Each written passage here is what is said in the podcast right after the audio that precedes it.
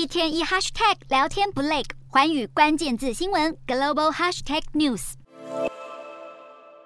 四年一度的美国期中选举，传统上都在十一月第一个星期二举行。今年落在十一月八号，民众手中的一票，或者会让国会大风吹。摊开图表来看，一百席的参议院当中，共和党坐稳五十席，执政的民主党则有四十八席。如果共和党想要确保优势，这回必须再赢得一席，就看改选约三分之一的席次将如何变化。至于四百三十五席的众议院，同样蓝色居多，代表民主党占尽优势。而紧追的共和党必须要在其中选举赢得五席，才能夺回众院多数。而总统的施政表现，或者将成为重要关键。以现任总统拜登来说，无论是 CNN 或者 ABC 的民调，不满意度都超过百分之五十，这可能会拖累民主党的候选人。但也不用太悲观。从民调上来看，百分之四十七的选民会把票投给共和党，而民主党则拿到百分之四十六。虽然说些微落后，但差距相当小。其中有几位候选人话题性十足，例如曾经当过太空人，并且在二零二零年从共和党手中夺走亚利桑那州的民主党籍参议员凯利，这一回要争取连任。共和党也有电视主持人出身，获得前总统川普撑腰的奥兹，要来。角逐宾州参议员。然而，比起明星光环、大咖加持，普罗大众最关心的还是经济、通膨以及治安等议题。一切就看哪个政党端出的政见最能获得选民青